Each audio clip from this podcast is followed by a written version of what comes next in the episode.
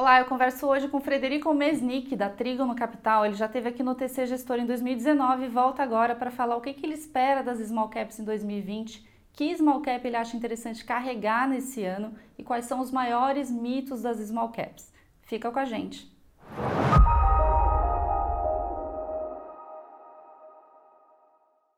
Frederico, obrigada pela sua presença aqui. O primeiro reincidente do TC Gestor. Fico muito feliz que tenha voltado. reincidente? O primeiro reincidente. É, um bom sinal. É, como que foi o ano de 2019 para a Trígono?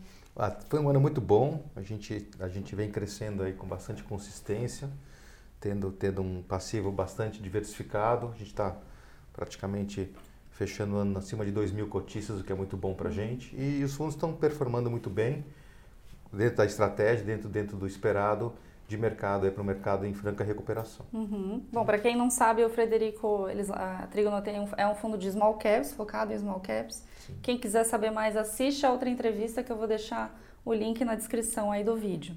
É, na verdade, é uma, é uma casa que tem um alto viés para small caps. Alto né? viés de small caps. É, a gente tem um fundo que é um small caps puro, o mercado fala small caps raiz, que é o nosso Trígono flagship, Uhum. esse realmente é small caps. A gente tem um Trígono Verbier, que é um all cap, é um ações livre, com também viés para small caps. Tem o Trígono Delphos Income, que é um fundo de dividendos. E tem um Previdência, é, recentemente, que a gente abriu com o BTG. Maravilha. Que, que small cap te deixou mais feliz esse ano? A mim ou aos cotistas? Todo mundo junto? To- Todo mundo junto, A vai. gente, a, gente, a gente, no flagship, eu posso comentar assim, ah, Júlio Simões foi um papel que deu muita alegria para a gente o esse Uhum. ano, né? uma posição que a gente montou no final do ano pa- passado. Eh, No final de 2018. isso, que andou bem, né? Uhum. E tem, tem muito espaço ainda, né? Um outro papel que andou bem esse ano foi a Schulz, Uhum. uma empresa que faz eh, autopeça, né? A gente entrou no setor de home builders, né? Com a Trisul, Uhum. foi o único cavalo, small caps, e foi o que mais andou. Então, assim, acho que como um todo, a performance do fundo ela foi bem consistente no Uhum. sentido, nos fundos, né? Não acho que não teve um papel que contribuiu, acho que foi um pouco de tudo. Uhum. Agora, no final do ano, de uns três meses para cá, o nosso Delphos Income, que é o fundo de dividendos, tem andado muito bem por conta da safra de balanço da, e da divulgação de dividendos aí em cima de alguns papéis que a gente tinha na carteira, o que a gente continua tendo, como Congás, por exemplo, né? Eh, e assim por diante. É, vamos aproveitar aqui para quem não sabe, acho que a gente também não detalhou isso tanto na primeira entrevista. O que, que é uma small cap e o que, que é o índice de small caps? Vamos lá. É, small caps no mundo, ele tem uma definição bem padronizada. Qualquer empresa que tem um valor de mercado abaixo de um bilhão de dólares é considerado small caps. No Brasil, é, isso não, não tem muito essa definição, pelo menos não no índice small caps, porque o mercado brasileiro é um mercado muito pequeno. A gente está falando aqui grosseiramente, por incrível que pareça, mais ou menos 217, 220 empresas listadas que têm alguma possibilidade de, de negociação.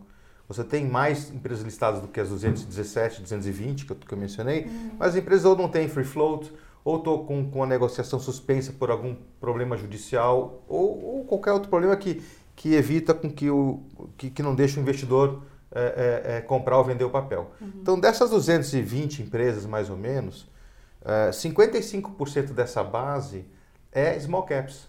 que São empresas que valem menos do que, vamos, vamos, vamos arredondar para 5 bilhões de reais. Então a gente está falando de 115 empresas listadas na bolsa, num total de 220, que valem menos do que 5 bilhões de reais. Né? Isso é um número muito grande. Né? E a Trígono ela é especializada nessas 115 empresas, né? nesse nicho de mercado. Quando a gente olha o índice Small Caps do Brasil, até, até por esse número pequeno, reduzido de empresas, ele não é Small Caps é, como a definição. Você tem lá dentro TOTOS, Via Varejo, né? Eneva, né? É, e outras empresas que, é, que, que não são small caps e que, e que de certa maneira, é, distorcem um pouco a, a, a compreensão do mercado. Né? É, o que, que a gente fez na Trígono para que a gente pudesse ter um índice de referência? A gente pegou a mesma metodologia que a Bolsa usa para calcular o índice Bovespa e para calcular small caps e calculou com as 115 empresas o nosso índice TRIG. Então a gente tem Hum, legal internamente um índice TRIG que são as 115 empresas que são montadas com a mesma metodologia, rebalanceados na mesma metodologia, para que a gente possa é, é, comparar, entender o comportamento. O que, que a gente percebeu nisso?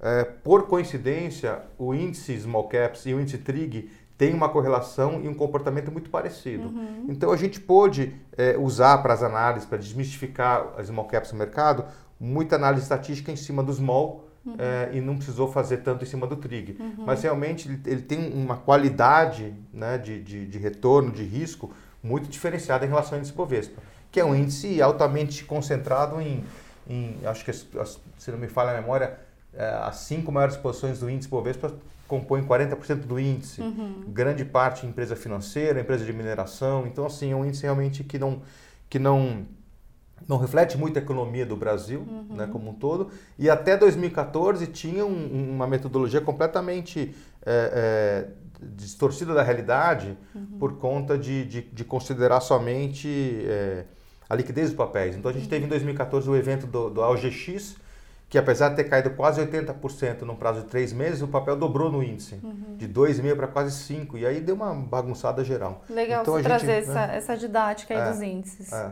Acho super importante. Então a gente, a gente precisa, quando fala de small caps, olhar o que é realmente small caps. Uhum.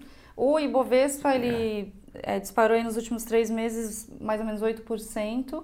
O TRIG está como esse ano? Porque o small, o índice de small caps está em 16%, bem acima do Ibov. O TRIG, o índice TRIG está tá por aí também? Então, o, o, o, índice Small Caps no ano, em 2019, ele está praticamente quase 50%, se não um pouco mais, né? Uhum. Que dá uns 20% ou até mais, uns 25% acima do índice Bovespa uhum. nesse ano. Mas o mais interessante é que não é só esse ano. Uhum. O índice Small Caps bate o índice Bovespa. O índice Small Caps foi criado em abril de 2018. De abril de 2018 até novembro de 2019, né, é, o índice bateu é, o, o Bovespa consistentemente. O que acabou acontecendo no mercado brasileiro é que 2013 a 2016 foi o pior triênio para small caps no Brasil. Mas o que, que tinha em 2013, 14 e 16? Você tinha uma política, aquela famosa nova matriz econômica, uhum. com Guido Mantega e Dilma Rousseff, a economia embicando para baixo, os juros beirando os 15%, e as small caps sofreram muito. Então, realmente, foram três anos em que o mercado ficou muito mal, mal, as small caps ficaram muito mal vistas por conta desse triênio, mas você tirando esse triênio os, e, e, levando em consideração os quase 11 anos de track record, o índice small caps bate Bovespa. É, se não me falha a memória, eu vou dar um número para vocês. É, em 10 anos e meio, de abril de 2008 a novembro de 2019, o índice Bovespa subiu 58%. O índice Small Cap subiu 140%, quase três vezes mais. Então, quando você fala de índice TRIG, né, que você perguntou no começo, ele tem um comportamento muito parecido. Então, o índice TRIG nesses 10 anos e meio subiu 160%. Uhum. O índice Small Cap subiu 140% e o Bovespa 58%. Quando você olha o risco, né, essa é a primeira coisa que a gente ouve muito falar, não, Small Caps tem mais risco. Bovespa teve uma volatilidade anualizada nesse período de 27%. Uhum. O índice Small Caps de 22%. Se você pega e divide a rentabilidade do índice Bovespa pela volatilidade, né, como se eu estivesse fazendo um índice Sharp uhum. sem, o, sem a taxa livre de risco, eu tenho um fator de 2 para 1. Olha que interessante. Então, assim, para cada, cada nível de risco, unidade de risco, eu estou agregando 2 de retorno. Isso no índice Bovespa. O índice Small Caps ele é três vezes melhor do que o índice Bovespa. Em relação risco-retorno, é 6 para 1. Uhum. Né? O índice TRIG é 8 para 1. E tem espaço, é, dado esse crescimento impressionante nos últimos anos, tem espaço para continuar crescendo assim? Tem. Sabe o que a gente percebe? O, o, o mercado paga na primeira linha às vezes múltiplos de 70, 80, 90 vezes o lucro. Uhum. Tem papéis de varejo tradando esse número, tem papel de banco tradando esse número, com price to book de 5, uh, eh, e, e, tem várias aberrações. No mundo de small caps, e, e, aí, e aí quando eu falo small caps, eu estou falando realmente do TRIG, você tem muita, muita simetria. Tem, tem papel nosso que trade abaixo de 10 vezes lucro. Tem então, setores que concentram mais assimetria? Sim. Quais, sim. quais você diria? Que... Hoje o setor que tem mais assimetria é, na bolsa inteira é o setor industrial. Uhum. Por quê? Porque justamente no, ano 2013 a 2016, né, a indústria sofreu muito. Né? Então ficou largada.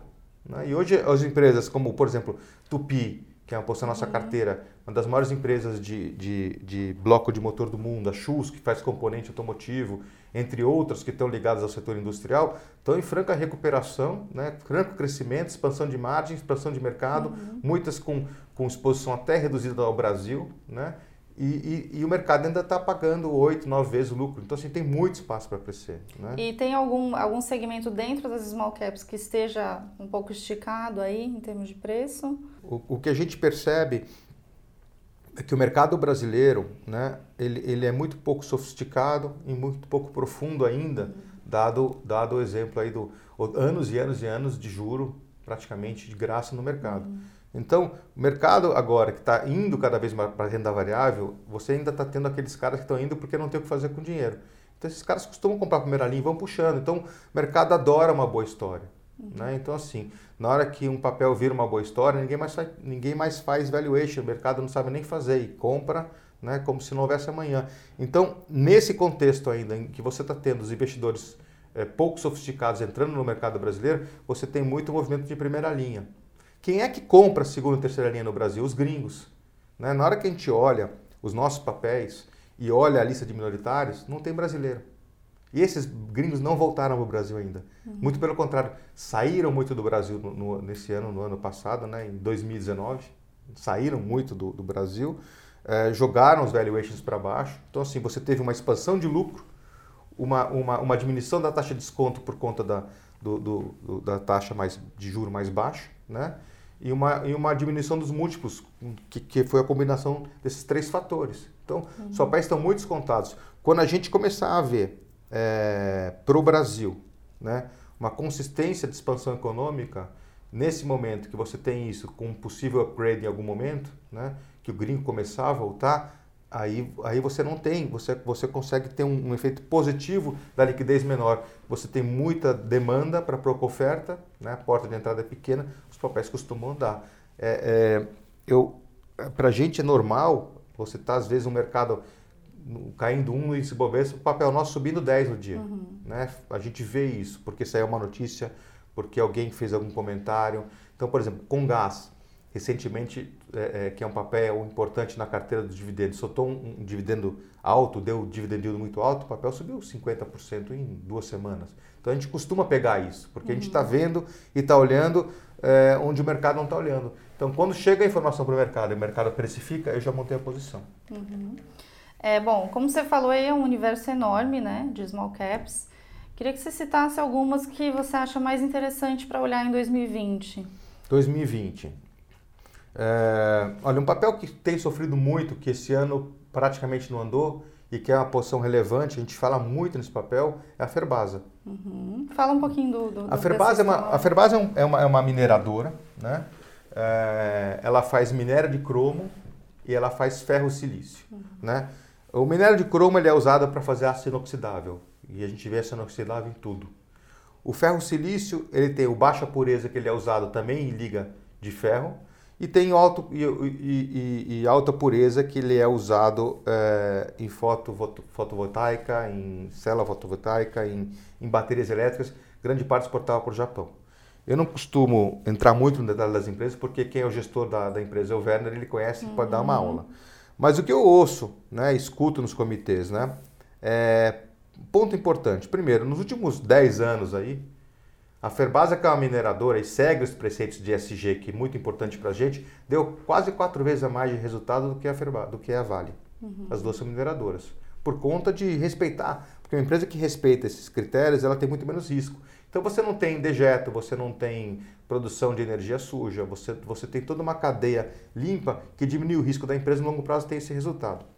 E uma outra coisa que, que a gente vê, que a gente antecipa e que o mercado não presta atenção, a gente monitora muito perto a oferta né, e a demanda de ferro cromo.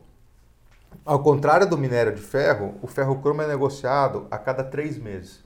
Né? Então você, as grandes mineradoras fecham os contratos e aquilo serve como referência para todo mundo a gente está acompanhando um possível choque de oferta de ferro cromo no primeiro trimestre do ano. Uhum. Se a gente tiver certo e tiver um choque de oferta de ferro cromo no primeiro trimestre do ano, o preço do ferro cromo vai explodir. E o que acontece com a Ferbasa? Né? Um papel que não andou nada, está tradando aí sei lá, oito, nove vezes o lucro. Uhum. Né? Uma grande pagadora de dividendos, tem toda a, a, chance o ano que vem de mudar de nível de governança, ela está tá no nível 1. A Trígono tem, é, indicou lá um conselheiro, tem um, tem um conselheiro nosso lá dentro, fiscal e de administração. É, aliás, a gente já fez esse ano, você perguntou um pouco de novidades, 11 conselhos, né, a gente elegeu. Caramba. Então, acho que para o ano que vem, né, assumindo uma economia brasileira é, é, é, é saudável, assumindo nenhum grande choque externo, nenhuma maluquice do Trump, ou, ou, guerra contra a China, ou contra a Coreia do Norte, ou nada desordenado lá fora, né? de acordo com nossa análise, esse choque de, de oferta do ferro-cromo vai fazer com que o preço exploda e a Ferbasa vai, vai tirar o atraso. Isso é uma aposta que a gente está tendo, não é, esse, não é só para o ano que vem, né? a gente teve isso muito tempo, já tem há muito tempo na carteira. Uhum. Tá? Mas como você perguntou especificamente de um papel, Acho que é esse, podem me cobrar no final do ano. Não só para 2020. Algum outro papel que você gostaria de citar, que acha interessante dar uma olhada? Olha, a gente, a gente tem muita coisa que a gente olha e começa a colocar na carteira. A gente, a gente se olhar o nosso relatório, a gente não fala muito de papel. porque small caps, ele tem um, um, um como é um papel, como são papéis que são pouco cobertos, a gente começa a falar demais sem ter montado a posição, o mercado compra na frente. Hum. Então a gente prefere claro, claro. comentar um aqueles que a gente já montou, mas tem muita coisa nova. Viu? Quem quiser participar do fundo vai pegar isso na veia. então tá, vamos ficar com Ferbasa por enquanto. Isso. É, Frederico, queria que você falasse aí sobre os sete mitos das small caps. Vamos lá. É, Primeira coisa interessante quando a gente percebe, quando a gente, quando a gente começa a colocar, colocar números, fazer análise, né, a gente começa a ver algumas coisas interessantes. Porque ao longo desse ano em que eu visitei muitos clientes, eu, eu ouvi muita coisa. Chegou no momento que eu falei, pô, o pessoal está falando aí e não tem nenhuma, nenhuma, nenhuma, tá falando porque ouviu falar e não tem, vamos, vamos fazer conta e ver o que, uhum. que os uhum. números dizem para gente. Então, o primeiro grande mito que a gente ouve, que eu já desmistifiquei aqui, é que small caps tem mais risco. Uhum. Acabei de mostrar para vocês, isso, isso, é uma análise que tem na nossa carta mensal, né? saiu no jornal, quem quiser pode me procurar, eu passo os, os dados. Né? Então, quando a gente analisa os, os 10 anos e meio de, de, de, que é a janela mais ampla que eu tenho entre o índice Bovespa, o small e o trig que eu expliquei para vocês, você percebe uma relação risco-retorno de 2 para 1 no Bovespa, de 6 para 1 no Small e de 8 para 1 no Trig. Então, uhum. não tem menos risco. Não tem mais risco, tem menos risco, né? Aí, o segundo que a gente mais ouvia, né, é aquela história assim, ah, o índice Small Caps não tem consistência. Então, é muito fácil você falar em 10 anos. Se eu tirar os 10 anos e quiser não, não usar o tempo como uma variável, como é que eu meço consistência? E aí o Fábio que trabalha com a gente, que é um cara brilhante, uh, fez a seguinte sugestão: por que, que eu não faço uma simulação como se 30 mil CPFs tivessem entrado e saído do índice Small Caps, vis-a-vis o índice Bovespa, independentemente do tempo. Então eu fiquei três anos, você ficou um mês, uhum. né? outro cara ficou uma semana, outro cara entrou e saiu no mesmo dia. Como é que teria sido a aplicação? Quantos desses 30 mil ou 60 mil movimentações teriam ganhado do índice Bovespa e quantas teriam perdido. E a gente fez, e a gente chegou à conclusão de que praticamente 60% dos investidores que, que, que aplicaram no small ganharam dinheiro em relação ao índice Bovespa, com um alfa médio de mais ou menos 4% ao ano. Isso contando aquele treino muito ruim de 13 a 16. Uhum. E a gente não fez o exemplo expurgando aquilo, porque a gente precisa considerar tudo. Então, assim, tem mais consistência o índice small caps do, uhum. do, do que o índice Bovespa, né? Um outro mito que a gente escuta muito e que é interessante como, como, como, como as inverdades tornam-se verdades, né? Um fala para o outro sem olhar. Tem aquele cara, e muita gente fala assim, ah, small caps quando cai, cai mais. E quando, pra, quando a bolsa recupera, demora mais para recuperar. É muito fácil provar isso, é só pegar as três maiores crises dos últimos 10 anos. Quais foram? 2008, subprime. 2010, a crise dos PIGs, né? E 2016, aí o Joesley Day. O que, que aconteceu com índice Bovespa e com os small caps. E quanto tempo demorou para recuperar? Vou falar de cabeça. O, o, no primeira crise, grande crise, subprime, os small caps caiu pouco a mais, acho que uns 5% a mais do pico do que índice Bovespa. Uhum. Só que na hora de se recuperar, se recuperou quase duas vezes mais rapidamente que o Bovespa.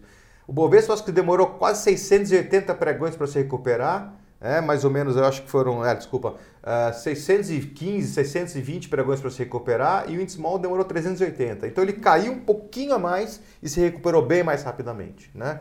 Na segunda crise foi a crise dos PIGs. Né? Putz, na crise dos PIGs, o que, que aconteceu? O índice small caps caiu muito menos que o índice Bovespa. E não só caiu muito menos, como demorou 38 pregões para se recuperar. Bovespa demorou 122 pregões, quase quatro vezes, quatro, três vezes mais lento do que o small. E no Wesley Day, os dois caíram a mesma coisa, só que na hora, pra, na hora de recuperar, um demorou 40 dias, o Bovespa demorou 60. Então, assim, em vez da pessoa ficar repetindo, é, é, é, é bom olhar. Então, quem olha, vê que é muito pelo contrário, small caps nem sempre cai, cai mais, uhum. muito pelo contrário, às vezes cai até menos, mas na hora de recuperar, recupera com muito mais velocidade. Então esse é um mito que a gente ouve muito. Uhum. Né? Tem, tem um, um, outro mito que a gente ouve também, é, todo mundo fala assim, a ah, small caps é mais frágil. Se vier um vento contra na economia, as empresas quebram. E a gente fez algum, alguns números aqui. Então, por exemplo, na hora que você pega estrutura de capital, dívida sobre patrimônio líquido, debt to equity ratio, né, do índice Bovespa, ele está em 51%. Dos small caps, 41%. O índice Bovespa é mais alavancado do que o índice small caps. Então, uhum. Ponto para os small caps. Segundo o índice que a gente olhou, a gente olhou o índice de liquidez, pegou ativos circulantes mais recebíveis e dividiu pela dívida total. Esse número acima de 100 mostra que a empresa tem mais caixa mais ativo circulante né, do que dívida. Então, para você ter uma ideia, o Bovespa está em 63 esse número. Né? O, o, o aglomerado índice Bovespa. Significa que o Bovespa está mais alavancado, ela tem mais dívida do que caixa. O índice Small Caps está em 110. Uhum. Né? Isso dados da Economática, é só você olhar os dois índices. Terceiro ponto, retorno sobre capital empregado, o ROIC. Estamos falando de, de 6 para o Bovespa contra 8 dos Small Caps. E o último é o dividend yield, pagamento de dividendo. Né? Enquanto o Bovespa paga 1,7, o Small paga 2,7. Agora, uma outra coisa interessante, se eu for fazer esses mesmos cálculos para o índice TRIG, os números são melhores ainda. Né? Aí quem quiser me ligar, eu passo os números que precisam. né? é, e, o, e outro mito que a gente tem em small caps é essa da governança gente ouve também, ah, small cap tem governança. É, eu ia te perguntar isso. Será que a história de dizer que eles quebram fácil não tem a ver com a governança? Da impressão de que a empresa, que é uma empresa que é small cap, tem uma governança mais relaxada? Olha, eu, eu vou te comentar alguns. Primeiro, dois, um dado importante. Uh, no índice Bovespa, dois terços das empresas listadas fazem parte do novo mercado. Uhum. No índice Small Caps, três quartos. Olha só. Você tem mais empresas listadas no novo mercado, no Small Caps, do que no Bovespa. Outra coisa, quando você fala em governança de large cap, a gente pode conversar sobre Sadia, Aracruz. Podemos conversar sobre muita coisa OGX, aí. MX, Vale, Petro, Braskem. Sem dúvida. A gente vai falar aqui a entrevista inteira. Sem dúvida. Então eu não, eu não eu, eu acho que o que acontece nas empresas menores, né? É, elas têm muito menos desalinhamento, porque o minoritário tem muito mais poder de fogo. A gente, com, com 11 uhum. conselheiros e, e, aumentando esse número, a gente não deixa o desalinhamento che uhum. chegar, sair fora muito do eixo, porque a gente está muito em cima. Sabe, esses casos aí de corrupção, de fechamento de capital, é, é, é tungando minoritário e, e, várias histórias que eu comentei aqui, nem quis entrar no detalhe, são todas de large cap. Então, Sim. eu acho que é que, que mais, uma, mais um mito dizer que large cap tem muito mais governança. Muito pelo contrário. Nesse caso, especificamente, tem bem menos governança do que as small caps. Né? E, e, você, desses mitos, é, qual você diria que é o maior mito? Acho que o maior mito é o mais risco, né? Todo mundo fala que tem mais risco. Né? Hum. Acho que todos um pouco, né? Ou que tem mais risco, é, ou que, ou que quando, quando a economia vai mal quebra, ou que cai mais, tudo isso a gente ouve um pouco, né? A gente ouve também a história de liquidez, ela não tem liquidez.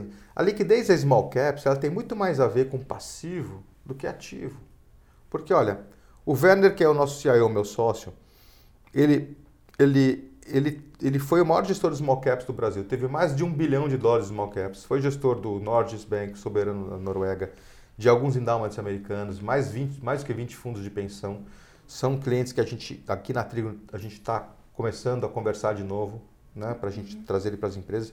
É, só que são mandatos de anos. Uhum. Né? É, essas 115 empresas juntas hoje valem 215 bilhões de reais.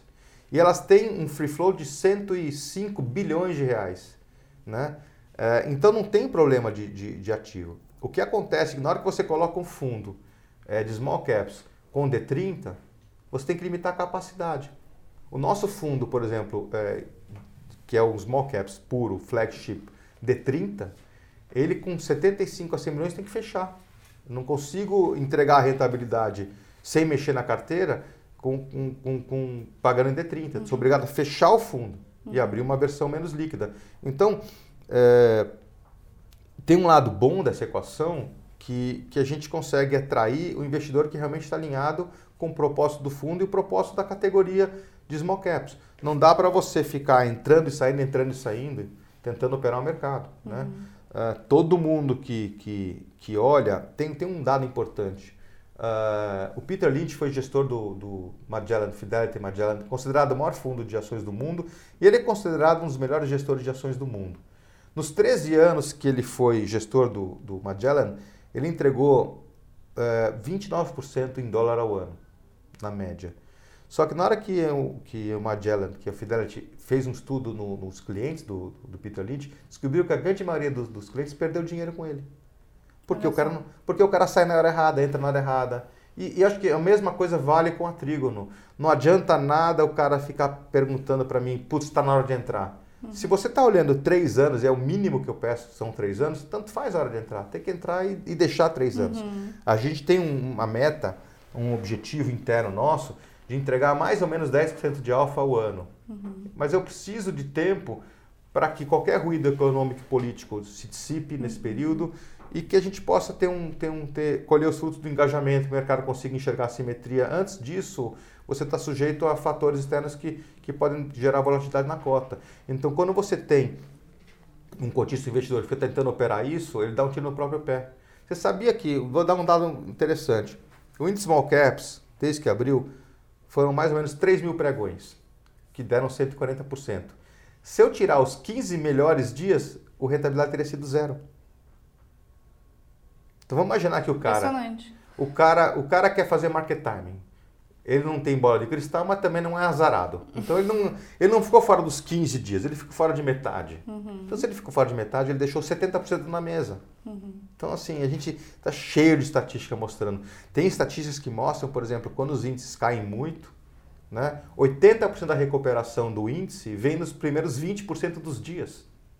Se você pega na crise subprime, por exemplo, o índice Bovespa os próximos seis meses de recuperação, os primeiros três meses foram 95% da recuperação do índice. Então, assim, não dá para o cara ficar operando. Então, esse é um outro recado importante.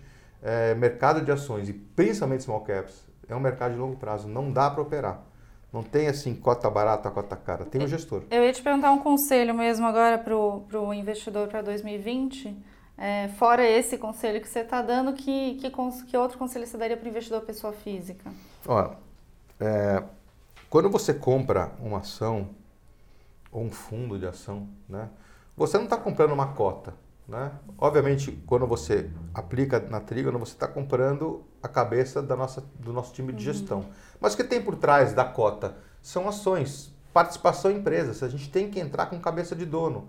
Então, quando você abre a carteira do fundo e olha lá que tem Tupi, olha lá que tem Ferbasa, que tem Chus, Júlio Simões, Trisul, entre outras, você é acionista dessa empresa. E a gente tem essa postura de acionista. Uhum. Então, para isso que eu, que eu coloco conselheiro, que eu engajo, que a gente busca é melhorar a empresa cada vez mais, para que a gente possa colher fruto em dividendos, em, em qualquer tipo de, de, valorização do ativo, como acionista.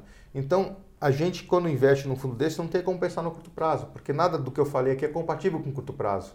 Ninguém. É, é a mesma coisa que, se você vai aplicar é, o seu dinheiro numa plantação de milho, tem que botar o milho lá e esperar, esperar crescer, tem que chover, tem que botar, tem que adubar, né? Ou qualquer produto, milho, arroz, é, banana, qualquer fruta, qualquer, qual, tem que esperar a hora certa de colher. Eu acho que o mercado acionário tem a mesma coisa, né? É, o problema do mercado acionário para um investidor pouco sofisticado é que ele te dá um preço todo dia. Uhum. Se você tivesse condição, por exemplo, ah, vou aplicar imóveis. Os imóveis hoje de aluguel pagam 0,3, 0,4 ao mês, não pagam mais do que isso. Mas o cara empata um capital, certo? Uhum. Ele está contando com uma valorização do imóvel que ele não tem a mínima ideia qual vai ser e qual é no momento. Então, se, se você tem aí um, um, algum Twitter do Trump que estressa o mercado, naquele dia o mercado acionário cai, o imobiliário também cai. Uhum. É que o cara não vê o preço do apartamento dele todo dia. Se pudesse ver aquilo, o preço chacoalha também. Então, o fato de você não ter essa informação, você não entra em contato com, esse, com essa volatilidade psicológica, digamos assim. Uhum. E na bolsa, com, com, com, mais longe você ficar, né, dizem que o Warren Buffett não tem nem terminal na frente dele. Né? Eu vejo o Werner do meu lado às vezes, às vezes está tá lendo o jornal, está lendo o relatório, não está preocupado com o preço. Quando tem, quando tem uma variação exagerada para baixo de algum papel nossa, nossa, a gente encara aquilo como liquidação. Estou comprando uma coisa que vale, que vale 100, estão vendendo por 30, 40. Uhum. Então tem que ter essa cabeça. Tem que, tem que ler o relatório, tem que entender o que está fazendo e tem que respirar fundo. Se o fundo está caindo, é porque o mercado está precificando de uma forma errada, é hora de entrar. Uhum. Tem que é contra-intuitivo. Tá ótimo. Muito tá obrigada, bom? Frederico. Muito obrigado. Sejam bem-vindos aí a Trígono. Obrigado pela, pela oportunidade. Espero que tenha uma terceira vez. Legal, muito obrigada. Obrigado. Viu? Obrigada a você pela audiência. Não se esquece de se inscrever no nosso canal, curtir e compartilhar o vídeo. Até mais. Obrigada.